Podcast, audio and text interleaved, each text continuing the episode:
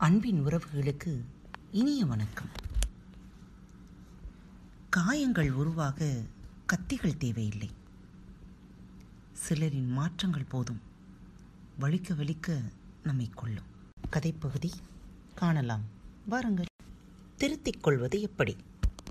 ஒரு ஊரில் ஒரு கோடீஸ்வரன் இருந்தான். அவனுக்கு கடுமையான தலைவலி ஏற்பட்டது. பல ஊர்களிலிருந்து மிகப்பெரிய வைத்தியர்கள் வந்து பார்த்தும் மருந்துகள் சாப்பிட்டும் அவன் தலைவலி குணமாகவில்லை. ஒரு நாள் அந்த ஊருக்கு ஒரு சன்னியாசி வந்தார். அவர் பணக்காரனை வந்து பார்த்தார். அவருக்கு ஏற்பட்ட தலைவலிக்கு கண்ணில் இருக்கும் ஒரு நோயே காரணம் என்று கூறினார். அந்த கண்ணை குணப்படுத்த ஒரே ஒரு வழிதான். அந்த பணக்காரன் பச்சை நிறத்தை தவிர வேறு எதையும் பார்க்கக்கூடாது என்று கூறிவிட்டு போய்விட்டார். பணக்காரன் முதலில் தன் வீட்டில் இருக்கும் எல்லாவற்றையும் பச்சை நிறமாக மாற்றினான். தலைவலி குணமானது. சன்னியாசி கூறியது சரிதான். உடம்பு சரியாகவே வீட்டை விட்டு வெளியே போகத் தொடங்கினான். வெளியே போனால் இயற்கை எல்லா வண்ணங்களையும் அள்ளி தெளித்திருந்தது.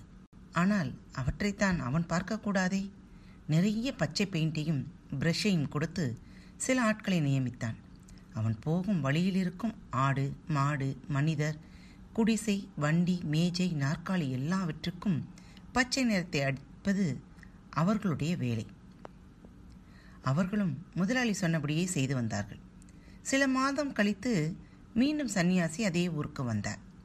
வேலையாட்கள் அவரை தடுத்து நிறுத்தி அவர் மீதும் பச்சை வண்ணம் அடிக்கப் போனார்கள். சன்னியாசிக்கு ஆச்சரியமாகிவிட்டது. தங்கள் முதலாளியின் கட்டளை இது என்று கூறினார்கள்.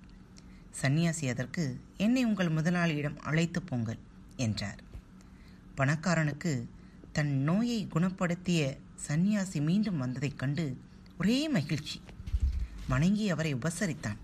இந்த ஊரில் எல்லாவற்றுக்கும் ஏன் பச்சை பெயிண்ட் அடிக்கிறீர்கள் என்று சன்னியாசி கேட்டார்.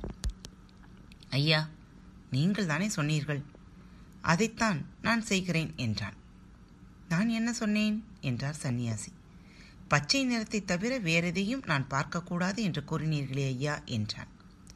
மகனே நீ லட்ச லட்சமாக பணத்தை செலவழித்திருக்க வேண்டாம்.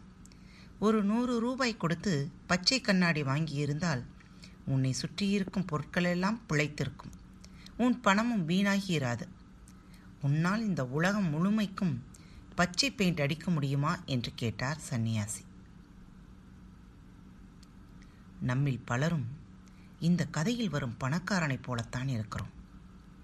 நம்மை திருத்தி அமைத்து கொள்வதற்கு பதிலாக உலகத்தை எப்படியாவது மாற்றி அமைத்து விடுவது என்று மிகவும் முயற்சிக்கின்றோம். அது சாத்தியமானதல்ல.